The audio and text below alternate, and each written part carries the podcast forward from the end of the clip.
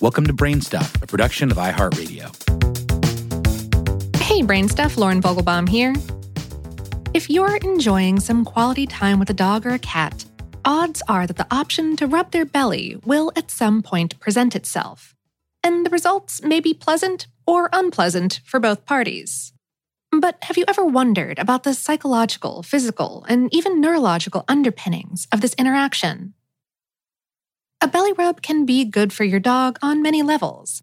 Not only does it feel great, but it mimics important socialization between dogs, which are high touch creatures.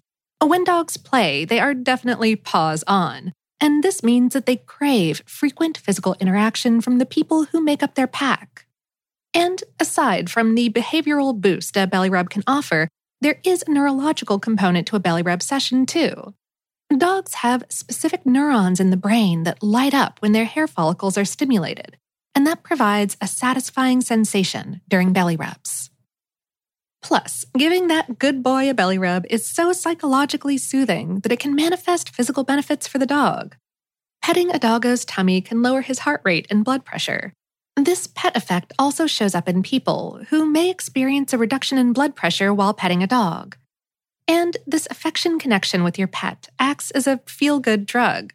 When you and your furry beloved stare into each other's eyes during a belly rub, you'll both experience a hefty spike in oxytocin, the same hormone that creates a love chemical feedback loop between mothers and their babies.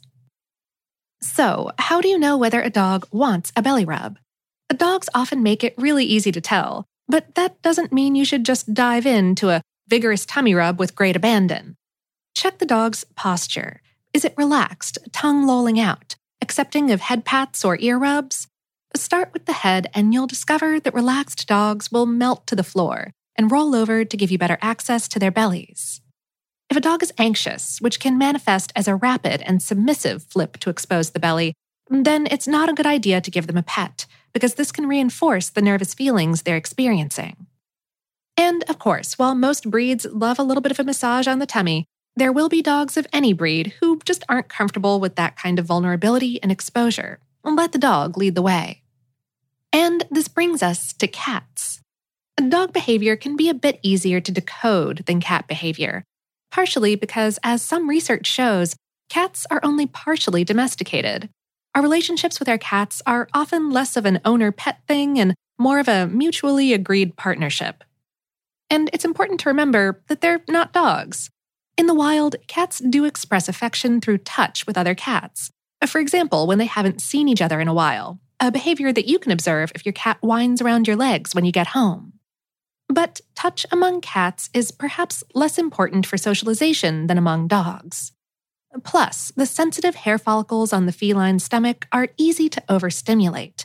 This may explain why cats sometimes appear to want a belly rub by exposing their belly, but then suddenly bite or rabbit kick their back legs to stop the rub. Cats are big predators in little bodies. If they roll over and show you their belly, they're not generally showing submission or the desire to have you touch their belly. It's actually a defensive position that gives them the ability to use all of their claws and teeth to protect themselves from predators.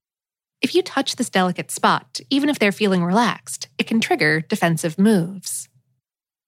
That said, there are some cats who absolutely adore belly rubs. It tends to depend on how the cat has been socialized with people, especially when it was young. You can encourage touch positive behavior in a cat by working with it daily, letting it come to you and direct you where it's okay to be touched, and letting it walk away if it wants, but rewarding friendly behavior with gentle pets, scritches, and treats.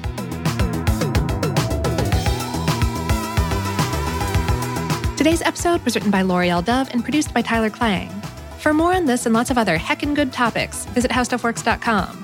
Brainstuff is a production of iHeartRadio. For more podcasts from iHeartRadio, visit the iHeartRadio app, Apple Podcasts, or wherever you listen to your favorite shows.